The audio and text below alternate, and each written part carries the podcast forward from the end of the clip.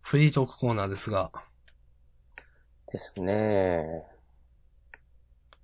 今週は、あ、ちなみにメッセージありますあ、ないです。はい、わかりました。あの、押し込まんの激怒のコーナー良いというふうに言われてますね。いやー、ありがたい限りですね。今週の激怒は何ですか今週の激怒はね、考えたけど、うん。まあ、なかったかな。あら。うん。そうですか。穏やかな。穏やかな一週間でしたか。あんまりね、毎週毎週激怒してても。 うん。身が持ちませんからね。ううんん。なんか言わないといけないなと思ったんだよな。なんだったっけ。あ何、ですかそういえば少し前の、あのツイッター Twitter とかで漫画、自分の考えを漫画で公開して、みたいな話に対して、うんこ。れ拾ってなかったなと思って。ムーンさん、押し込まんに同意、その手の漫画は好きじゃない。好きな、自分が好きな道を進めばいいし、あえてどっちがいいとか正当性を主張する必要もないと思う。えー結婚してる人だって未婚の人に心ないことを言われるし、えーそれはさておき炎上しないといいですね。かっこ笑いということでありがとうございます。炎上しなかったね。しなかったっすね。いや、僕らの、おかしいな。うんそうですね、おかしい100です万ね。人、100万人ぐらいリスナーいるはずなんだけどうね。ん、ちょっと、おかしいっすね。炎上マーケティングみたいな、でやったんですけど、やっぱ全然ダメダメでしたね。 そうなんだ。 はい。急にはしごを下ろすタイプです。 私は。はい。今週ね、まあ、私が鹿を引いた話くらいかな。うん鹿を引いた話はね、あの、本編の冒頭でしてるんで、また聞いてください。おー、すごい。だって、そういう感じね。フリートークしか聞かない方もいるでしょう、多分。確かに。そういう人の方が多いのかな。いやー、どうだろうね。うん。でも、RSS フィードを登録してたらね、どっちも降ってくるから。まあ、そうですよね。うん。うん。なんとなく、聞いてんじゃないですかね。ジャンプ読んでない人でも。うん。なんか言おうとしたことがあったけど忘れてしまった。藤井四段が29連勝したらしいですよ。あ、みたいですね。速報ジャストイン。すごい。うん。瀬田さん、将棋はやるんですかえっ、と、昔将棋クラブ的なのに入ってました。えあの、あれですよ。クラブってその、街のそういうとことかじゃなく、ないですよ。あの、小学校とかの、ああ、週一である趣味の時間みたいなやつ。はいはいはい。でやってて、まあ、ルールは知ってるけど、なんか、ちょっとちゃんとした囲いだとかは全然わかんないみたいな。なるほど。ななんとなく穴熊知ってるくらいの、そうなんか、ああ。押し込まんは。僕もそんな感じですね。うん。あの、駒の動かし方はわかる。以上。最近、ちょっとそれで、はいまあ思い出したというか、まあ関連してなんですけど、なんか、えー、まあ少し前に、僕結構好きで、あの、将棋電王戦というやつですね。うん。見てたんですけど、コンピューターと人間のプロ棋士がやるっていう。まあ少し前に、なんか、えっ、と、最終戦みたいなのが終わったのはご存知ですか存じ上げませんね。ああ、そうですか。えっ、と、まあ、ずっと前から、えっ、と、やってて、5、4、5年前かな。うんなんかちょっとずつ、最初は、その、えっ、と、よ、米長名人というんですか、もっと、うん。す、もっとすごい、もっとすごい人って言うと言い方悪いな、とか。 まあ、それ以降、なんか5対5になったり、なんか、えっ、と、人間で、えっ、と、ちょっとした大会があって、一番勝った人がコンピューターの一番強いのと対戦する権利が与えられるとかなったり、まあ、形を変えながら、あの、まあ、ニコニコ生放送とかでやってきたわけですけど、はい。こないだ、えっ、と、その、中で、えーす、いつかな ?4 月 ?5 月くらいに、えっ、と、まあ、佐藤さんという方が、あの、まあ、その、将棋、プロの将棋、将、何って言いますっけプロの、プロ棋士か。プロ騎士同士の、えっ、と、あれで勝ち上がって、えっ、と、コンピューターと対戦する権利を、えっ、と、勝ち取って、それでコンピューターと対、コンピューターと対戦したんですけど、まあ、2戦するようなルールになって、うん一勝一敗でもそれは終わりという。なるほど。うん。まあだから、完全にその、あの、エキシビジョンマッチみたいな感じだと思うんですけどね。うん。まあそれで、結局、ただ2戦ともコンピューターが勝ったっていうところでもう完全に、あの、今回が最後ですって話はずっとしてたので、あの、電音戦というのは一応終わったんですけれども。はい。というのがありまして、まあ、結構、なんか人工知能の本とか、私なんか職場とかで好きな人がいたりして結構それが重要なんだよみたいな話を結構聞くんですよ。今後うんのお仕事のことだとか。で、人工知能が職を奪うみたいな話ですかうん、まあ、奪うというよりも、あの、ある程度そういう知識があって、使い方を知ってないとダメだよね、みたいな感じです。それは、あの、コンピューターとかに直接メインで携わる人じゃなくても、そういった知識があったりすると、えーまあ、いろんなことができるし、プラスになるし、そういう知識が、まあ、吸収していかないとダメなんじゃないのという方がおられて、うん。まあ私は普通の事務職なんですけど、まあ、コンピューターとか、まあ、どうなんだろうな。実際その、めちゃくちゃちゃんとコンピューターをメインでやる、人工知能とかをメインでやる人以外が、この先人工知能を知ってると得すること、得する世界になるんですかねと思って。どう思いますおしこまんは。うーん。なんかそういうのを意識しなくても使えるようになるんじゃないああ、なるほど。なるほど。うん。で、なんか、知ってないとダメ。まあ、知ってることで、その、優位に立てるというか、まあ、まあ、エクセルの関数を一つ知ってる知らないみたいなの、 だけで全然違うじゃんみたいな話かと思うんですけど、なんか。うん、なんか、そういう生産性というかいろんな。う。うんん。その程度でしかない気がする。ああ、なるほど。うん。なるほどね。うん。別に、そんな、平気じゃないうん。いや、まあ、基本的には平気だと思うんですけどね。うん。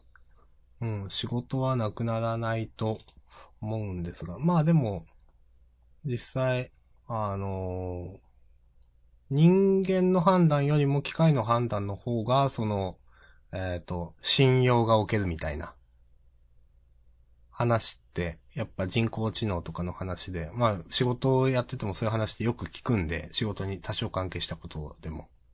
うん。あの、やっぱ、すごいんだなと思いますよ。あの、聞いたのは、まあ、少し前ニュースになってたんでご存知の人もたくさんいるかもしれないですけど、なんか、あの、いろんな、まあ、病気ですよね、の特定が、もうい医者よりも人工知能の方がすごいみたいな。はいはい。うん、話。あの、こうこうこういう病気、あの症状が出てる人は、まあ、あの、いろんな膨大なデータの中から、こういう、あの、症状の可能性が高いっていう判断はもうむしろ人工知能の方がすごいみたいな話は、うん、なんか聞いたりもしますね、と思って。まあそういうビッグデータの活用だとか、そういうのをやっていけばいろんな精度が上がって、例えば病気の発症率とかを下げたりとかできるんでしょうけど、みたいな話は聞くなと思って。なるほど。うーん。なんか、まあ最近よく言われてて、そういう本もたまに買ったりするんで、僕人工知能に関する本とか。おうーん。まあなんか、世間一般の認識とか、どうなのかなと思って、今、ふと思い出したんで行ってみました。なるほど。人工知能がうん。何でもやってくれるようになったら、うん。何をお願いしますかあー。私、あんまり、こごめんなさい。私のお話、あー、どうしようかな。私のお話じゃないんですけど、人工知能が何でもって何ができるようになると思いますっていうのを、なんか、おー、私意識しなかったんですけど、全然それって。うん。私の知ってる人は、人間を超えるって、本当に超えるって、それって、不老不死ができるようになるんじゃないのみたいな話をしてた人がいるんですよ。どういうこと人間を超えるって人間ができないことをするってことじゃないですか、完全に。うん。だから、人工知能が、あのーそういう膨大な演算とかをするようになって、なんか最終的にそういうことができるようになるんじゃないかっていう人がいるんですよ。あ、人工知能が、そのやり方を見つけてくれるってことなのかな人工知能が永遠に生き続けるってこといやいや、じゃなくて人工知能が人間の不老不死を可能にするということです。あっていう人がいて、あ、うん。まあ確かにその、広角機動隊の世界とかあるじゃないですか。あんまり知らないけど。なんか、結局、脳みそを機械化、電脳化みたいなして、みたいな話で。でもその、もし仮に脳を、あの、爆発的なその科学技術の革新みたいなのが起こって、そういうことが機械と接続しても、することが可能になれば、アフロシもできるのかなと思って。ああ、でも脳だけ、機械にできても、とか思うけど、うん。なんか、な、な、なんか聞いた話は、なんか、な、どん、何って言ってたかななんか例えばどっかを脳を、どっかの、まあ倉庫みたいなところにやって、それでクラウドからいろんな、あの、まあ機械だとかに自分の脳でアクセスできるようになれば、まあそれは半分不老不死なんじゃないのみたいなああ、ことを言われてる人もいて、うんまあ、多分、その、シンギュラリティっていうんですか、そのすごい科学技術がボーンってなる時代が2000何十何年に来るみたいな話があるじゃないですか。はいはい。あの、もう指数関数的にそれがすごい、すごくなっていくみたいな。ってなると本当に人工知能が人工知能をどんどん作ってみたいなのがなったりすると、なんかそういうことも起こりうるのかなとかなんかちょっと思いましたと思って。まあでも今、で、これ、そんなことできんのかなと思ってることは、全部できそう。うーん。知らんけどね。うん完全にこれね、知らんけどの話ですよ。いや、もういいですよ。そう、それでいいじゃないですか。フリートークですから。うん。 最近ちょっとね、その、そういうことで、まあ、職場とかに詳しい人がいるからっていうのもあるんですけど、うんそういうの、ちょっと興味がありますと思って。なるほど。うん。いいじゃないですか。うん。いやー、すごいですね、なんか。まあでも、人間が間違えたらね、どんな、すごいコンピューターもダメなんでね。いや、だから人間より正しい判断をしてくれるんじゃないのああ、そうか、そうですね。じゃあ、大丈夫ですわ。うん。なんかありますか押し込まん的に、最近気になっている、ジャンダンで言うほどでもないトピック。そのテーマの掲げ方やばいね。 ジャンダンで言うほどでもないことを言っていこうという。あえてい言うという。うーん。言うほどでもないこと。確かにでも言うほどでもないと思って言わなかったことが、こう話題のきっかけになったりしますからね。うん。そう考えると、いや、まあ言うほどでもあってもいいけど、なんか、うん今週なんかそんななさそうだなと思って。なんか私も押し込まんも。うんなんか最初のこのハ間ゲのとこ。はい。 Facebook のアカウントを消しました。あはいはいはいはい。うん。それは、えっ、と、どういう気持ちというか心の働きで消したんですかなんか、考えで。うーん。まあ、Facebook もう全然見てないから、もともと嫌いだとは言ってましたよね。うん。うん。なんかまあ、今になってみると、そう、嫌いとか言ってるのも、何だったんだろうって感じするけど。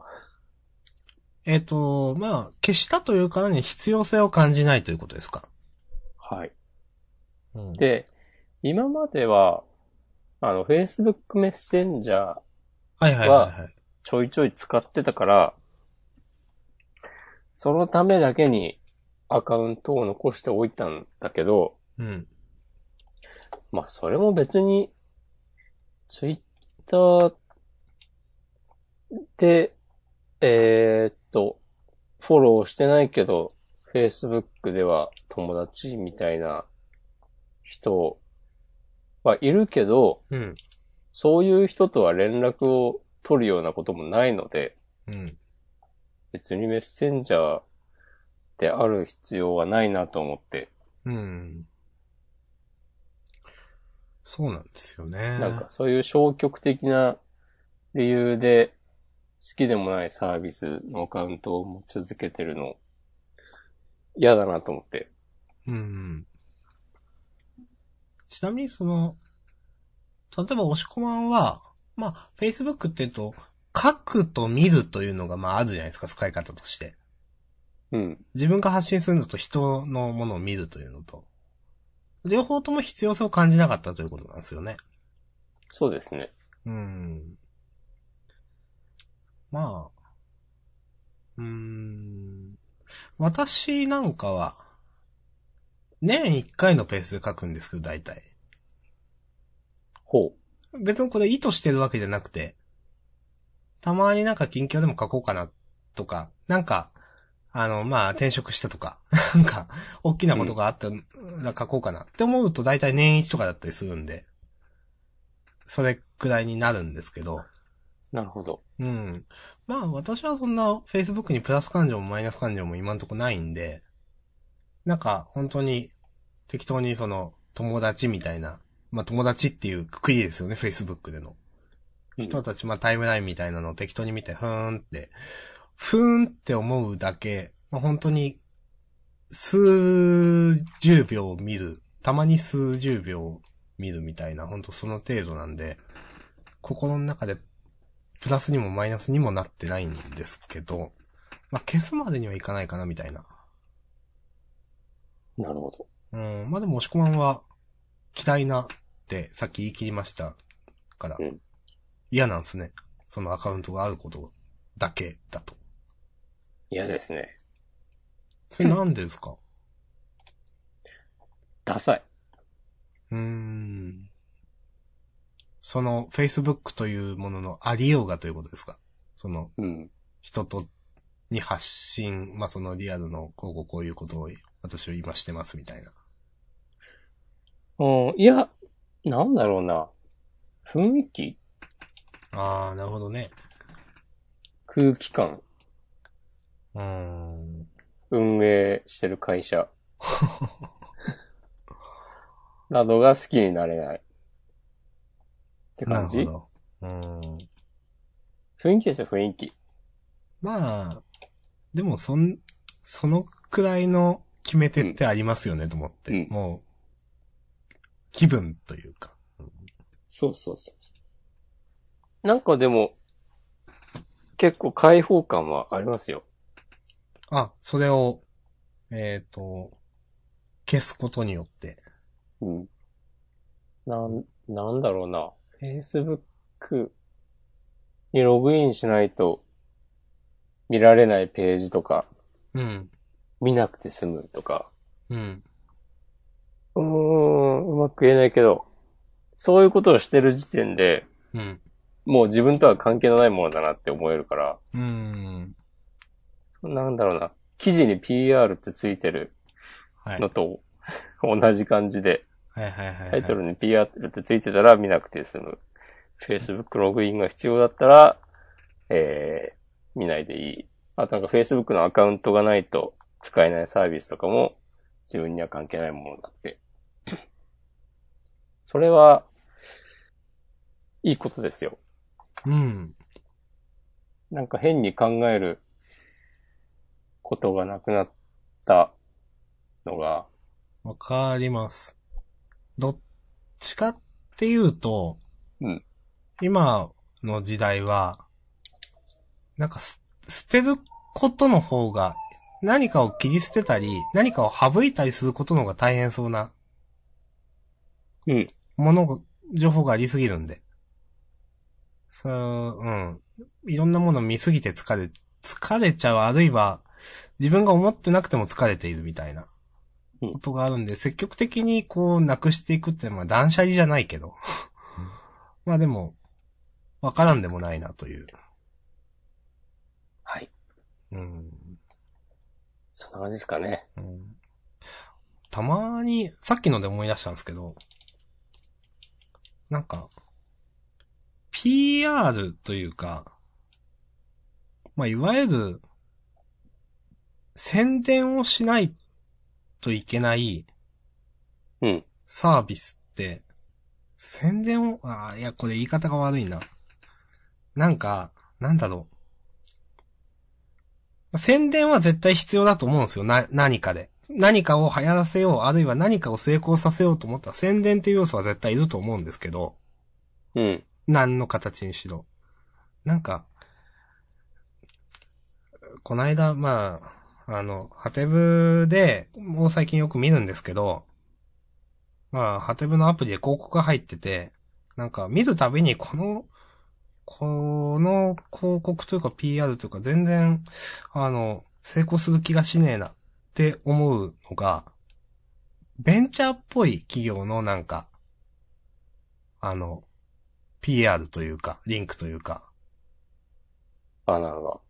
なんか、バナ、うん、なんか、なんか、まあ、この間見たのは、なんか、東大卒何歳が描く VR のなんとかとか書いてあって、ああ。はなんか、いはい。うん、あー、なんかこういう広告を出さないとダメなんだろうな、みたいな思った時点でもう全然、ダメそうって思っちゃうんですよね。なんか、これ落ちないな。はい。いいでしょオチがなくても。なんか、うん。広告を出さないといけないのはわかるんですけど、そういう広告を出してる時点でナンセンスに見えるんですよね、なんか。なるほど。うん。すごいダメそうって見えちゃう。それは、そう見えちゃう人もいるけど、そう見えない人の方が多いんじゃないですかね。そうなんすかね。なんかこう、映画のうん日本あタイートルがダサい問題的な。はいはいはいはい、なるほど。ああ、そうか。ああ、でも言われるとそうかって思いますね、なんかそれ。そういうフックがあった方が結局ページビューが上がるうーん、はいはいはいはい。とかかもしれ ない。うーん。なるほどね。え、ありがとうございます。オチのない話を拾っていただいて。増えました。うんこう、うちのない話をしようかな。うん、オチのない話をするポッドキャストにしましょう。そうか。でもそんなこと言われてさ、今までちゃんとオチのある話をししてこれたのか、みたいすいなません。はい。ことになっちゃうよ。すいません。まあ、ならないけ ど。うーん。ネットフリックスで、はい。あの笑うセールスマおー、はいはいはいン。の新しいやつを、なんとなく更新されるたびに毎週見てるんですけど、うん。絶対面白くないんですよね。はい。なんかね、ワラセルズマン、見たことあるあの、今やってるやつじゃなくて、いや、実は私あんまわかんないんですよ。なんか、なんか、主人公のモモグドさんはい。が怪しいものを、なんか、う売りつけるなんかして、使った人がバチ当たるみたいなやつですかそうそうそうそう、大まかな構造としてはそんな感じなんだけど、うんはい。なんか、その、新しいワラセルズマンは、うん。なんか枠が、枠 ?1 話の時間が少ないのか何なのかわかんないんだけど、うん。その流れが、すごく短絡的で、うん。まあ、なん、何かに困ってたりする人が出てきて、うん。これがあれば、えーっと、その問題が解決します、みたいな感じで、うん。モグロ福蔵に何かしら渡されて、うん。で、こう、それを、そのその話の主人公、主役の人が、最初は、ちょっと遠慮しつつ、本当に困った時にだけ使うんだけど、だんだん増長して、はいはいはい。普段からこう使うようになって、その結果、痛い目を見るうん。っていうのが、なんかすごく急で、うん。最近のは。まあ印象の話でしかないんだけど、昔はうん。もっとその1話の中で、その主役の人が葛藤したりとか、うん。行ったり来たり、なんかこう迷ってるのが描かれたり、うん。結構、あと、モグロ福蔵がちょっと痛い目を見るみたいな感じになったりとか、うん。うん。うん。なんか一つ、一筋縄ではいかない感じがあって、うんよかったんだけど、そういう、うん。なんかこう、スパッと白黒つけられない感じがうん。好きだったんだけど、なんか今やってるやつは、もう、なんなら失敗させるためにそれを渡してるみたいな感じになってて、ははは。なんかすぐ、そのやっちゃいけないことやっちゃって、主役の人が。でも、散々言ったでしょ、ドーンみたいになったり、あとなんか、変な、嘘とまでは言わないけど、うん。え、それ最初に、こう声かけてきたのと言ってること違うじゃんみたいな。うん。なんか理不尽なことを言ってるように見えてしまって、もぐろさんが。うん。なんか全然原作に対するリスペクトが感じられないんですよね。すごく今更なんですけど、はい。原作があるんですよね。はい。へーで、その話も原作があるのか、なんていうのはわかんないですよね。ああ、は多分ないんじゃないかな。ああ、だからもう、その、原作は、原作というかその、まあ、モグドフさんっていうキャラはいるけど、その個別の話自体はもう作ってるみたいな。多分。ああ、まあ、た、多分まあ、多分ですけど。うんうん。ちなみにその、放送時間って前と同じその、何ですかその、1回の時間。何十分という。ああ。それでもなんか、なんかそんな全然違う印象を受けるのかなと思同ってじだと思うけどな。うん。そう30分番組で2話構成っっていうのは変わってない気がする。じゃあ本当に、その、脚本とかなのかわかんないですけど、うんそういう人の手腕って話になるんですかね。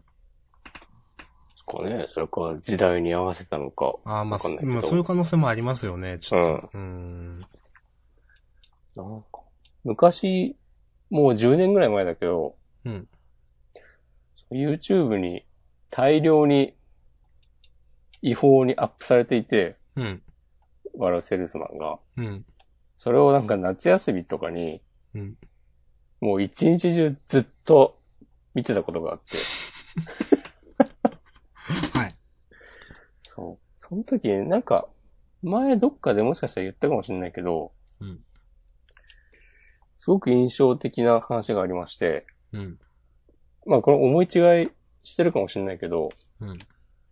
なんか主人公が、えーっと、中年の夫婦で、はい。で、そろそろお墓を、自分たちの入る墓を買わなきゃなみたいなことをその夫婦は言ってて、うん。で、その、墓を買うために、電車で、なんか休みの日に遠くまで行って見に行ったりとかしてて、うん。で、なんかその過程で、あの、もぐろ福蔵と、主役のおじさんがあって、話したりとかしてて、うん。確か。で、なんかその話は、特に、何かされたりせずに、うん。最終的に、なんかそのおじさん、中年夫婦が、うん。いつも住んでるマンションでなんか、夕方頃にゴロゴロしてるみたいな絵になって、うん。その、それがマンション、そのマンションが、うん。えーどんどん部屋の中からカメラが引いていって、うん。で、部屋の外になって、うん。街、街並みと、えーっと、結構高いマンションはい。みたいな絵になって、で、ちょ奥の方には山があったりして、で、うん夕日が沈みかけているみたいな絵になって、うん。それがずーっとカメラが引いてって、うん。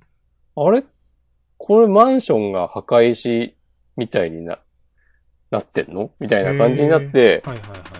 終わるっていう話があって、ああ、なるほど。そう。それがなんか妙に印象に残ってて、うん。そういう話もやってほしいなと思うんだけど、あーまあ、わ、わかりますよ。うん。ううんん。最近はもういつも、はい、これどうぞ、うひひひひ、何してるんですか、ドーン、わー、みたいな。あーなるほど。うちょんっ。と、ちょっと残念ですね。うん。しかし全部見てるんですか そう。なんか最初の頃見てたらさ、うん。あの、更新されるたびに iPad に通知が出て、うん。惰性で見てるという。そう、最新話をお見逃しなくみたいなのが。で、俺が今話したこの話も、本当にそういう話だったかはもうわかんないけどね。うん、まあ。なんか、ご存知の方とかいたら、ちょっと、保管してください。メッセージでお願いします。もうトム。まあ、そうだな。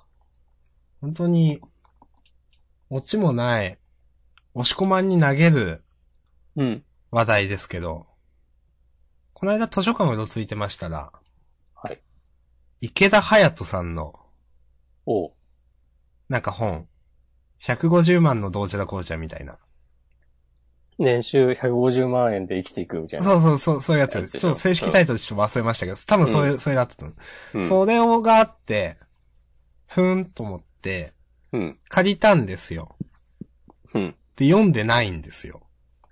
うん。で、僕の中での知識としては、うん。結局でもなんかど、なんとか県とか田舎にいたけど戻ってきたんですっけ、あの人。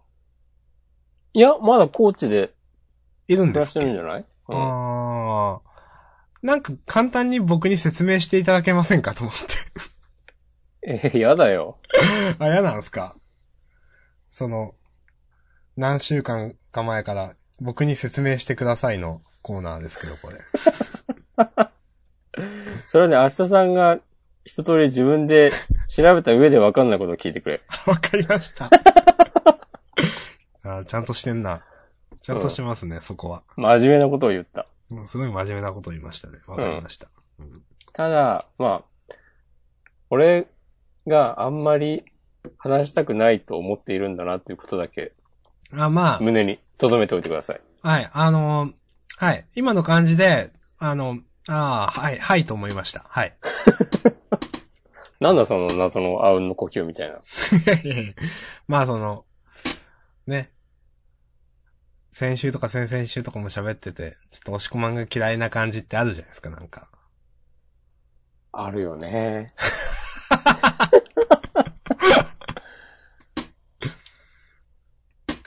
押し込まんは、うん。常になんかにクソがって思ってるメンタリティなんですか、そうなんです よ。結局。はい。結局そうなんですよね。それが自然なメンタリティということですかなんか。ある、常にある、その、フラッ、フラット。うん。うん。あー それに気づいたんですかそう。いや、今朝もね、なんかにすげえイラッとしたんだよな。 はい。これ、押し込まんの激怒じゃないですね。なんかね、静かにイラッとした。ケーキ度とはまたうん。違うかもしれません。なんだっけなぁ。いや、あんま言わない方がいいやつだな。そうですね。うん。あポケモン GO やってるーえ、やってないです。押し込まんやってますかやってますよ、僕は。ちゃんとレベル上がってますか今33。うん。でも多分前も32とかだったから。一応あの、新機能が実装されたらしいじゃないですか。そうなんですよ。うん。そのお話ですよね、今回は。でも僕はその新システムをほとんど体験してません。あら、なぜなんか、あれって、え、結局、人手がいるんですかあれってよくわかんない。なんか、それとも単純にやってないというやつですかいや、新、新機能はね、レードバトルっていうんでですすけどよも。ね。うん。まあみんなで強いポケポケモンを倒そううん。っていう。なんかソシャゲとかではよくあるでしょネットゲームとかでは。まあ、レイドというのは聞いたことがあって、うん。何十人とかで、うんあの、まあ、ボスに立ち向かうのか、その何十人同士で戦うのかちょっとわかんないですけど、なんかう、んそういう風なレイドって、なんか単語だと私は記憶してますけど、うん。なんかそれはさ、急になんかネットゲームみたいな名前出せないやってちょっと思った。あー、別にいいけど。そういう層に向けた、ゲームじゃないでしょ、と。うん、うんそうそうそう。今のそうそうそうっていうのね、かかってるわけですけども。ああ、はい。ちょっと俺が滑ったみたいにするのやめて くんない はい。でも僕もね、あの、急に、こう、はしご外す男ですから。パクんないでください。 で、まあ、それはそれとして、うん。で、ジムのシステムもちょっと変わって、うん。同じ種類のポケモンを置けなくなって、ほまず。はいはいはなんかもう、前はさ、どのジム見ても、海竜とバンギラスしかいないみたいな、い。いや、本当に。あとカビゴンがたまにとか、うん。そういうことが今できなくなって、それはもう全然いいシステムだと思うんですけども、はい。それで、なんか、その、ジム、自分の、えー、チームが制圧しているジムじゃないと、レードバトルに参加できないっぽくて、うん。で、僕は青色なんですけど、はい。チームミスティックっつったかななんか、うん。近所のポケモンジムがはい。赤と黄色ばっかりで、うん。なんかね、前からそうだったんだよね。なんかこの辺、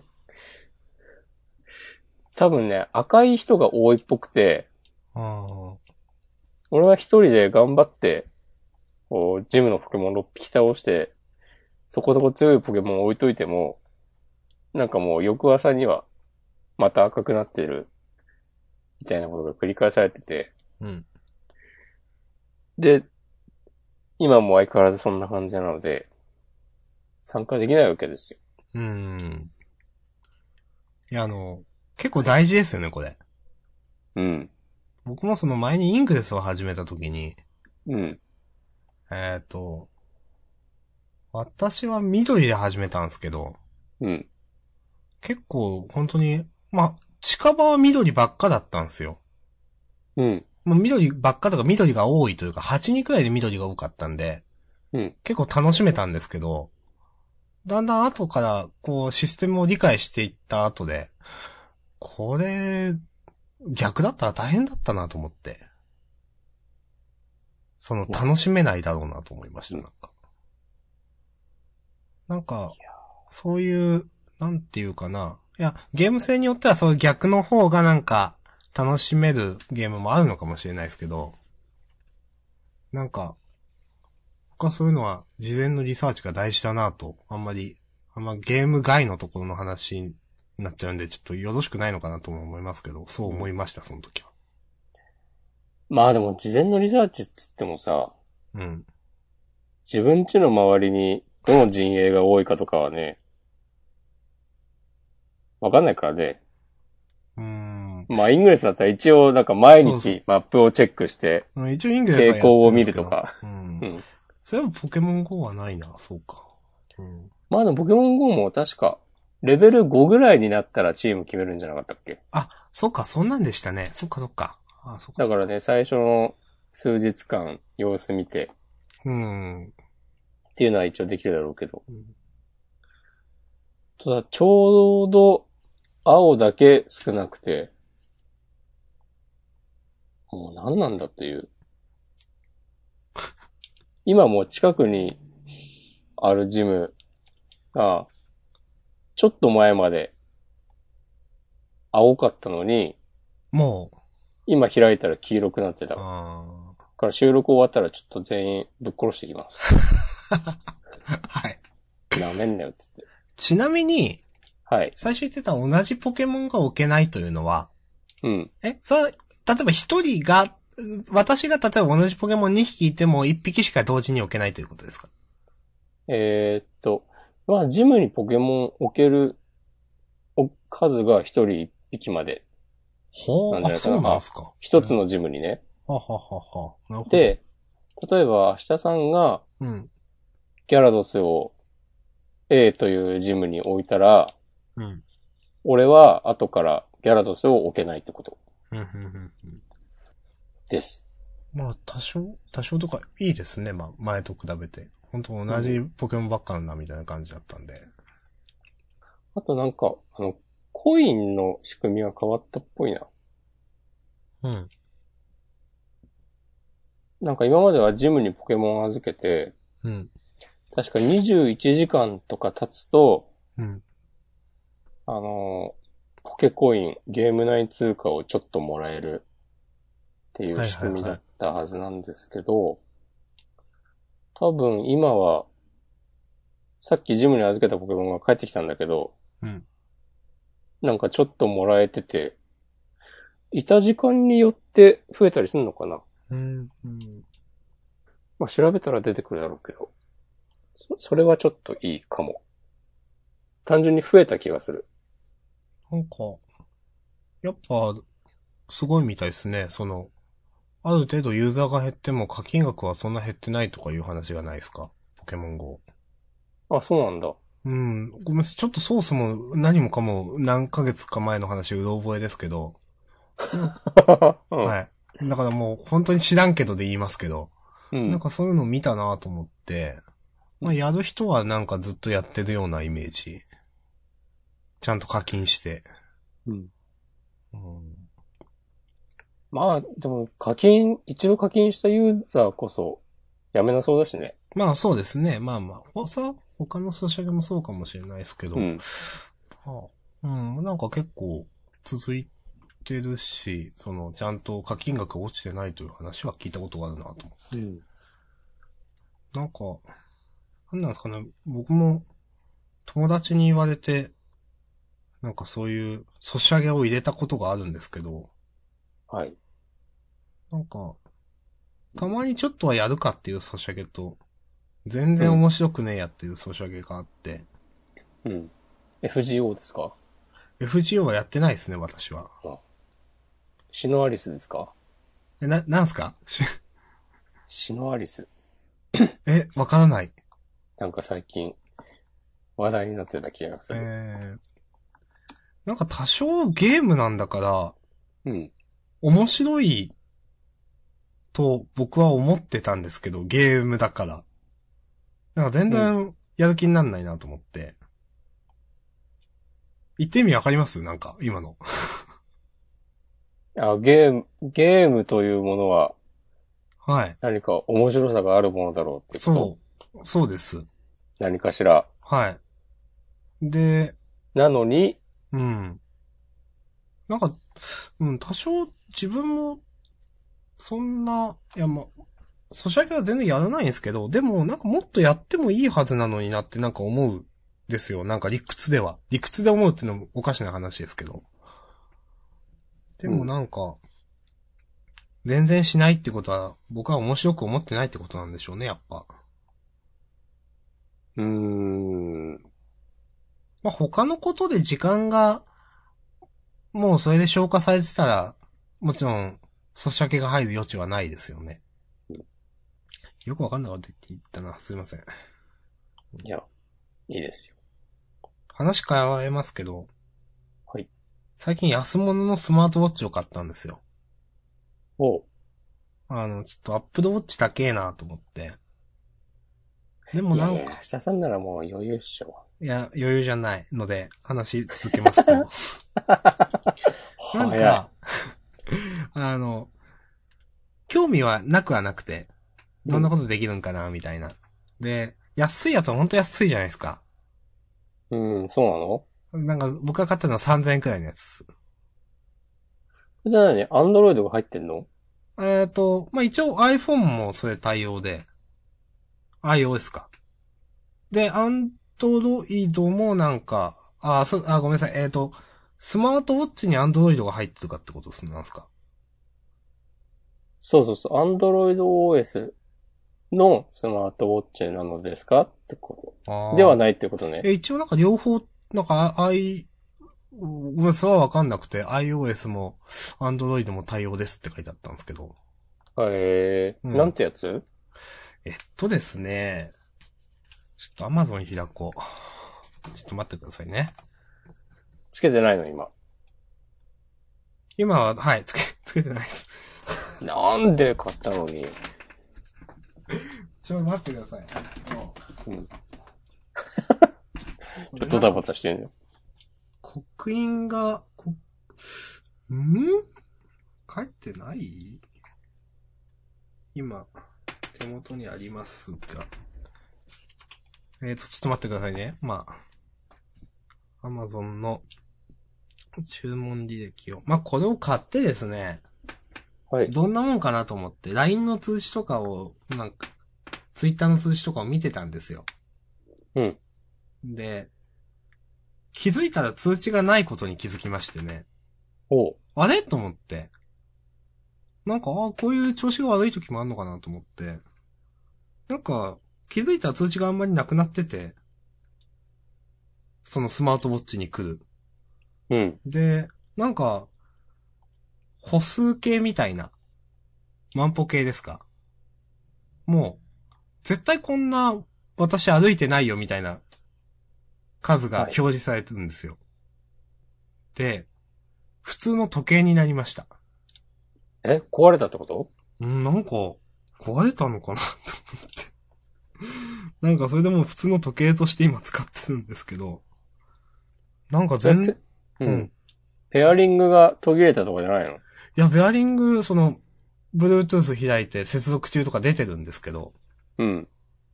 でもなんか、全然通知来ねえなと思って。なんか Apple Watch は通知来るときとか来ないときとかいろいろありますちゃんと来ますいや、もちろんちゃんと来ますよ。ですよね。それが普通ですよね。じゃダメなんだろうな。うんガンリバーというところのですね。うん。 GAN、まあ、リバー川で、RIVER、まあ、スマートブレスレット、うんスマートウォッチ心拍計みたいな書いてあります。えっ、と、3700円の、おー、今多分見てます。多分ベストセラーってなってるんで、まあ、買ったらポンと出ると思うんですけど、うん。うん。これを買って、へーって思って、ちょっと興味あるから一回買ってみようかなって思って、まうあ、ん気づいたらなんか、通知来てないなと思って。 まあでも、その通知自体も正直自分の中ではうーんって感じだったんで、まあもうなんうかん、。普通の時計として今使ってるんですけど、と思って。 なんか返品とかなんかそこまでしようとも思わないなと思っちゃって。ということがございました。で、他のスマートウォッチもこんなになんか通知が来たり来なかったりすんのかなと思って今聞いてみたところです。 いや、来るでしょ。ですよね。はい。うん。あの、歩数とかも測れるんですよね。もちろん。うん。なんか、こんなに歩いてないそんなに今日歩いてないけどつっても8000歩とか9000歩とかなってて、いや、それは歩きすぎでしょって思うことがあって、絶対変なところでなんかカウントしてるよなと思って。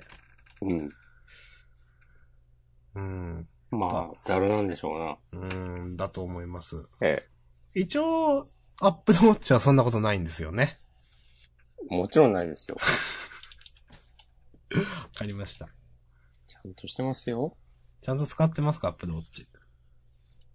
うん。まあ、使うって感じでもないけどね。うん、まあまあまあ。ちなみにアップルウォッチで何するんですかあ、別に何もしないよ。時計。時計と、あと、活動量計として。はいはいはいはい。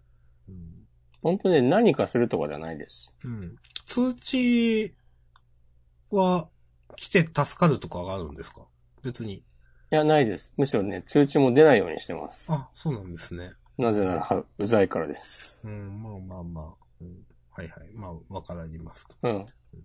一応ね、LINE とか、通知は出るようにしてるけど、うん。あの、振動とかはね、オフにしてる。うーん。で、通知来ても別に、ちゃんと返信とかできないから、うん。まあ、ほぼ意味ないですよ。うん。しそかもう。文章長いと全部出ないし、まあですよね。点結局のと々点ことかなろ。るから。うん、うん。開くうん、スマホ開かないとダメですよね、と思って、なんか。うんそまあだから本当に、普通の腕時計としてしか使ってないけど、付け心地自体は嫌いじゃないという妙なことになってます、今。う。まあ、じゃあいいんじゃないですかうん。なんか、なんだかんだで気に入ってはいるんですよね、なんか。ううんはい。最近した買い物がそれです。なるほどうん。あ、タイマーはね、結構使うね。タイマうんー。そんな機能あるのかタイマーぐらいあるでしょ。ああ。は時間になったらブルブル震える。いはいはいはい。あー的な多分、多分あると思う。はいはい。うん。それはね、まあいいと思いますよ。うん。そんな感じですかうん。こんな感じですかね。まあ、終わりますか梅雨ですからね。いいんじゃないですか。うん。 ちょっと湿った僕たちですけど。はい。まあね、あの、梅雨が明ける頃には、カラッとした話題も提供していきましょそうですね。う。適当なこと言いましたけど、はい。うん。と、そのとこだよ。ほんと皆、さんは。適当なことしか言ってない。はい。まあまあ、もう、いいでしょう。はい。先週のもフリートークう、はい。で、こう僕がうっかり明日さんのプライベートをああ、はい。こう喋ったのが、はい。ポッドキャスト用の MP3 ではカットされてて、はい。おー抜かりないなと思いました。 そうですね。ちゃんとカットしました。そう。これがね、まあ、強いて言えば、押し込まんの激怒、それになるかなって感じですね。はい。いやー、重要ですよ、でもこういう、そのね、ちゃんとカットするとこはカットしましょはい。はい。なんか変な感じになっちゃったな。う。うん。なんか、なんか最後カラッとした話題で終わりますかありますなければ終わりますけど。カラッとした話題ね。僕はね、ないですね。私もないんで終わりましょうか。そうですね。はい。まあ、今週もジメジメとした二人がお送りしました。いや、ジメジメしてるのは明日さんだけでしょ。いやいやいやいや、ちょっとちょっと、まあ終わりましょう。すいません。はい。もういいっすよ。ハンターハンターの話は大丈 夫そういえば。いや、ハンターハンターは、なんかもうよくわかんなかった。ハンターハンターはね、難しいね。なんか、正直、なんかね、今週の話はもうなんか面白いのか面白くないのかよくわかんなかったです、なんか。あんまり理解もしようとしてないです、僕は。出た。もしくはしようとしてますちゃんと。だって俺、ちゃんとね、前回の連載文をね、よ読み返したよ。偉い。でも本当に、はい。まあ、それはそうだろうってか感じなんだけど、うんその、前回までのあらすじみたいなの全然なく、うんまあ一応、今回、ストーリー解説みたいなページあるけど、ありましたね。うんその漫画本編は、普通に、こう続きの話なんだなと思って。そうですね。うん。普通に、そっか、前回こんなんで終わったんだったな、という。そうそうそう。年中がね、こう、それぞれの王子にうん。帰省して、なんやかんやあって。うん。この、最後に、継承戦を辞退するよって言ってるうん。王子。心配ですね。どうなるのか。まあ、死ぬでしょうね。死ぬのかなこの、この王子は、はい。なんだっけな、なんか、ずっと、なんだっけな、なんかすごい賢い人らしくて、うん。それゆえに、この国の制度とか、いかんと思っていて、うん。ちっちゃい頃から、なんか外国、違う国で勉強とかしてて、うん。それも、なんだろうな、こう、暗殺を避けるために逃げたとも言われているみたいな設定になってて、ほうほうほう。で、国王にもしなったら、もう今の課金を、こうなくしたいみたいなことを考えてるとかで、うん。それで、その、辞退するよとか言ってるわけです。うん。これで覚えておいてください。わかりました。うん。でも、大丈夫なんですかね、本当でもね、ついてる年中ね、めっちゃ強そうだからね。これやっぱこの人についてる年中なんですよね。でしょうね。うん。ちょっとわかんなくなっちゃって。うん。今回は何週続くのかなうん、まあ、でもね、霧のいいところまで行くだろうとかね、その、もうこのままある程度やるだろうとかね、は全然思ってないです、ほんと。まあね、前回があんなもうん途切れ方だったからね。でも一年た経ったんだなと思って。うん。